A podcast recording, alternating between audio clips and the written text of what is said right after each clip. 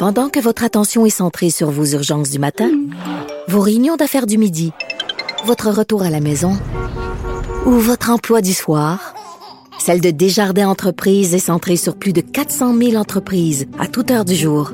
Grâce à notre connaissance des secteurs d'activité et à notre accompagnement spécialisé, nous aidons les entrepreneurs à relever chaque défi pour qu'ils puissent rester centrés sur ce qui compte, le développement de leur entreprise. Parce qu'en immobilier, faut être à son affaire. Suivez les conseils de nos experts. Via Capital, les courtiers immobiliers qu'on aime référer. Bonne écoute. Ici Ricardo. Et Émilie, marchand d'IGA. On a envie de vous inspirer à bien manger. À moins de 5 $ la portion. Suffit de repérer les produits valeurs sûres et de les cuisiner avec une de nos recettes. Les valeurs sûres, c'est bien pensé, hein? Bien sûr! Détails sur IGA.net. Tu comprends rien? Prends pas ça pour du cash. On répond à tes questions.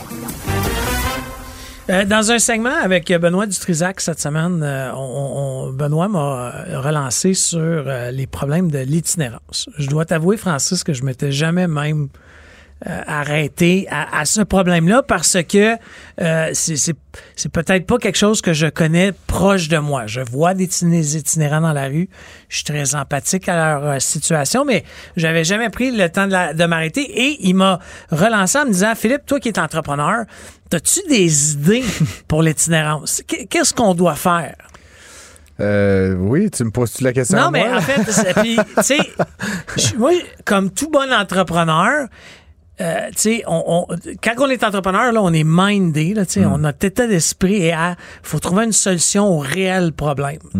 Mais qu'est-ce qui cause l'itinérance? Qu'est-ce qui cause plein de choses, Philippe, mais je pense que, reprenons le fondement, là, l'itinérance, là, vivre dans la rue, puis il y a plein d'expressions, là, déplorables ou non, mais sans abri, sans domicile fixe, en France SDF, c'est généralement et largement un problème d'immobilier, là, pour dire ça comme ça. Ce sont des gens qui n'arrivent pas à se loger. Ils se ramassent dans la rue. Ils se ramassent dans la rue. Puis c'est ça le principal problème, c'est un problème d'hébergement, puis après ça, ben, d'où ça vient, ce problème d'hébergement-là, cette incapacité à générer des revenus, etc. Ben là, il y a d'autres causes, évidemment, la santé mentale, les dépendances, toutes sortes de problèmes qui sont maltraités par les systèmes. Mais on revient encore au problème de la pénurie de logements. Oui, tout à fait. C'est comme un cercle vicieux. On dirait que ça freine le développement économique. Ça freine les nouveaux immigrants. Ouais. Ça crée de l'itinérance. À un moment donné, il va falloir encore une fois... Moi, je pensais, là, honnêtement, quand on en a parlé brièvement, je me suis dit, est-ce que c'est pas un problème de santé mentale? Mais c'est un problème... Ben, c'est une partie, peut-être. Je sais pas si c'est le fou la poule, Phil. Je suis pas mal certain que si moi, demain matin, si j'habitais dans la rue, je développerais des problèmes de santé mentale. Jusqu'à un moment donné, ça doit pas aider d'habiter dans la rue, d'être anxieux, de pas avoir un logement, de souffrir de la chaleur, du froid, de pas manger à sa fin, c'est juste pas agréable, évidemment, mais comme je te le dis, l'enjeu principal, c'est un enjeu de logement. Puis, à quelque part, il n'y a pas une solution facile à ça. On a essayé plein d'approches à différents endroits dans le monde. La plus évidente, c'est de fournir le plus rapidement possible un logement stable à toutes ces personnes-là.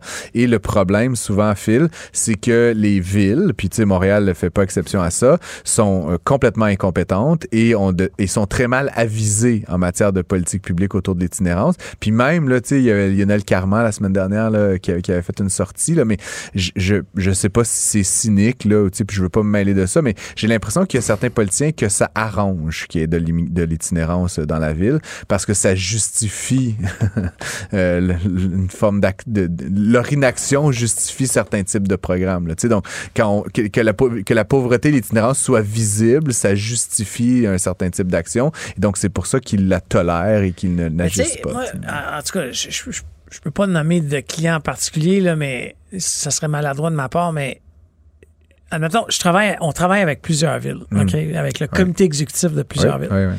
Puis, les gens, tu sais, c'est un vrai problème, là, tu sais, puis c'est un problème qui était concentré dans des centres urbains, Montréal, Québec.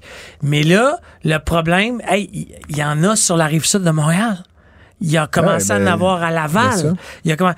Ah, à un moment donné, OK, là, on dit. Il y aurait eu une augmentation d'à peu près 40% par rapport à l'année dernière, by the way. Là, ben, t'imagines, c'est fou, là. On a des chiffres. Mais là, ouais. si la façon de régler ça, c'est de créer plus de logements. Ouais. OK, puis je ne veux pas gérer au gérant d'estrade, j'ai pas toutes les cartes de jeu entre les mains. Mais pourquoi on ne change pas certaines législations qui bloquent des projets immobiliers? Parce que pas dans ma cour, parce qu'il y a 22 citoyens qui s'opposent à la tour. C'est parce que c'est pas les mêmes types de logements. Là. Puis, encore une fois, je connais très bien le marché de l'immobilier, là, Philippe, mais moins celui peut-être du logement pour lutter contre l'itinérance. Mais justement, les projets que tu évoques qui sont souvent liés à du développement autour de stations du REM, là, pour donner cet exemple-là, ben, ça va pas être typiquement des logements pour les sans-abri. Là. Ça va être des logements plus luxueux qui vont être vendus sur le marché libre. On va essayer d'avoir une petite portion qui va être du logement abordable, mais tu sais, abordable, c'est toujours par rapport au prix du marché. Fait que si le prix a augmenté de 20%, un logement abordable, par définition, c'est 10 ou 20% en bas du prix du marché. Mais tu sais, si le prix a augmenté comme il l'a fait dans les 5 dernières années au Québec, ce qui était le prix du marché hier et l'abordable d'aujourd'hui, là, tu comprends? Mais les gens, leur salaire, il n'a pas augmenté de 20 ou 30 ou 40%. Dans le cas de l'itinérance, on parle pas de logement abordable, on parle de logement social, puis même une espèce de couche en dessous de comme, tu sais, du registre de ils font un lit, tu comprends? Là, c'est plus du logement au sens, c'est pas des condos là, à 2, 3, 400 000. Puis ce que font les villes de manière très malhabile et très incompétente, comme je le dis, puis il faut voir, la ville de Montréal est en train de le faire, puis ils se pètent les bretelles d'avoir 100 logements. Mais Christy, ça coûte 500 000 $ faire ça parce qu'ils sont pas capables de le faire. Et donc, encore une fois, il y a des groupes qui essaient de générer ou de lever des fonds pour mettre en place des programmes comme celui-là. À Montréal, il y a plein d'organismes là, qui fournissent des lits, qui fournissent des chambres, etc. Ils sont très mal financés. La ville veut toujours faire à la place d'eux. Évidemment, il y a de la chicane dans ce milieu-là. Tel groupe veut pas parler à tel groupe. Fait que, tu sais, il y aurait une possible opportunité de fusion-acquisition, là, si on revient à du langage que tu vas connaître. Mais c'est ça, c'est un milieu. Puis tu sais, malheureusement, le milieu communautaire est géré comme le milieu communautaire. Fait que tu sais, c'est pas là où ce que t'as les consultants de McKinsey puis les meilleurs banquiers de la Banque nationale. T'as du monde qui font un peu du bricolage avec des bâtons de popsicle puis ils essaient de faire du logement, mais sans les compétences économiques, de financement, de gestion, de gens qui savent faire ça. Fait que c'est dommage. Tu sais, j'en appellerais justement aux gens qui savent, aux gestionnaires immobiliers, aux gestionnaires de parcs, aux développeurs, aux promoteurs, de passer du temps. Ça va quasiment passer par, ultimement, pour moi, là, je veux dire, on manque pas de ressources là, au Canada puis au Québec, en dollars, etc. Il est juste très, très mal alloué, l'argent, actuellement. Il est mal investi. Puis rajoute la couche que tu disais de réglementation, là, puis de blocage, etc. Mais je suis de plus en plus convaincu, surtout dans la lutte à l'itinérance, que cette partie-là, elle est marginale.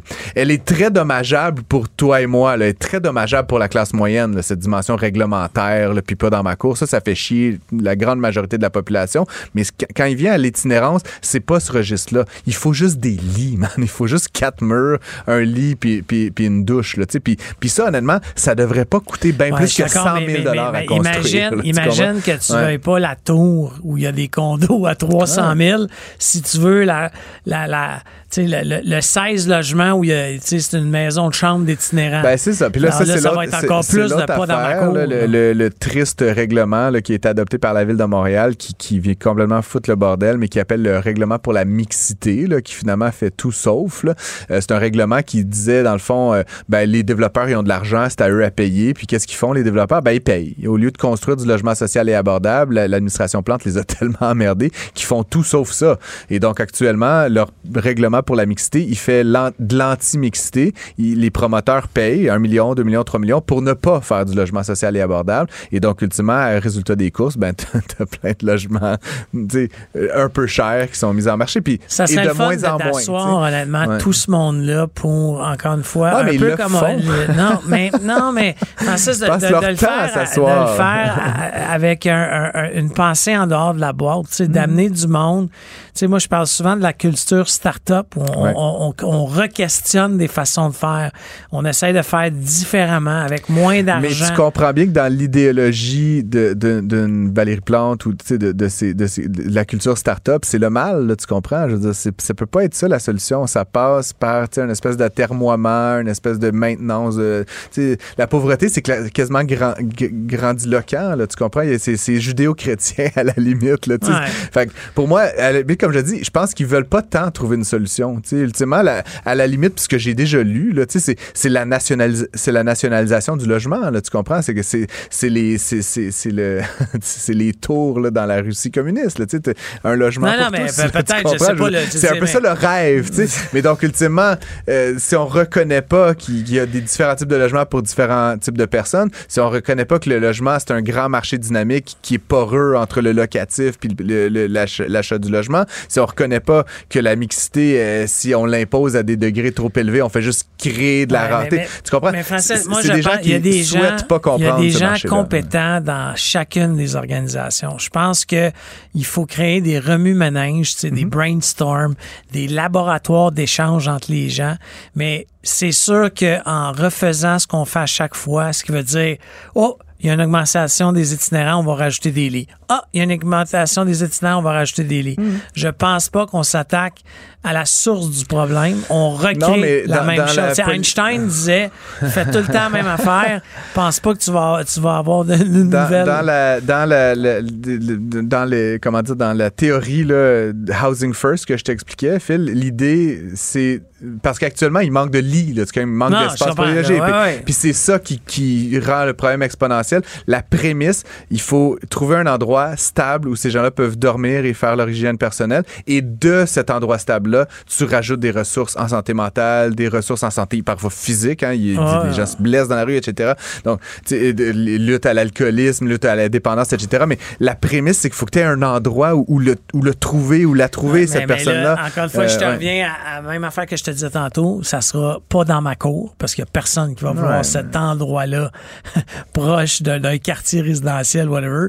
Alors, à un moment donné, il faut prendre le taureau par les cornes, mais je pense que c'était le fun d'en parler avec toi, Francis. Je trouve ça toujours intéressant, même des fois quand c'est des sujets qu'on maîtrise peut-être moins, qui sont un peu plus loin de l'économie ou de l'entrepreneuriat. Mais c'est un sujet qu'on va entendre parler. Je suis pas un spécialiste en intervention auprès des itinérants, mais l'économie du logement, ça, je peux t'en parler des heures de temps. Puis je pense qu'il y a une grosse piste de solution là-dedans. Puis je te dis, l'aveuglement volontaire dont on a fait preuve à Montréal depuis 10 ans à ce sujet-là est inadmissible, à mon avis. Ça a créé le problème. Fait que, tu sais, à un moment donné, I've said my piece. Ça fait plusieurs fois que je le mentionne ici, ailleurs. S'ils veulent voir les développeurs, les promoteurs, les propriétaires immobiliers comme l'ennemi, ça va pas changer. T'sais. Fait qu'à un moment donné, prends sur toi, étouffe ton orgueil, puis change ta cassette. Ou ben non, accepte que c'est ça la réalité à Montréal. Puis éventuellement, ben il y a des gens qui souffrent. Là, c'est pas juste une question d'économie. Bien triste tout ça. Bien triste. Donc, on vous remercie. On vous rappelle que vous pouvez nous écrire, nous interpeller dans les médias sociaux si vous voulez qu'on aborde votre question. J'ai été abordé pas plus tard qu'en fin de semaine dans l'épicerie, by the way, par quelqu'un qui dit « Hey, je t'écoutais, j'ai trouvé ça. » Si la personne dont j'ai pas le nom nous écoute encore, mais merci de m'avoir abordé. Mais gênez-vous pas pour nous écrire, que ce soit Francis Gosselin ou moi-même, Philippe Richard Bertrand. À la prochaine. Ne ratez plus rien. Tout ce que vous venez d'entendre est disponible sur l'application Cube ou le site cuberadio.ca.